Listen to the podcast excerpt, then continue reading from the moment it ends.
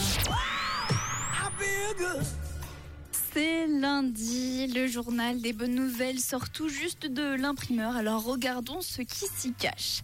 Depuis quelque temps courait une fausse rumeur concernant la maison de Johnny Hallyday à Paris. Apparemment, elle aurait été vendue car en effet, sa veuve Laetitia l'avait mis en vente. La Savannah, c'est comme ça qu'elle s'appelle, sa maison de Paris.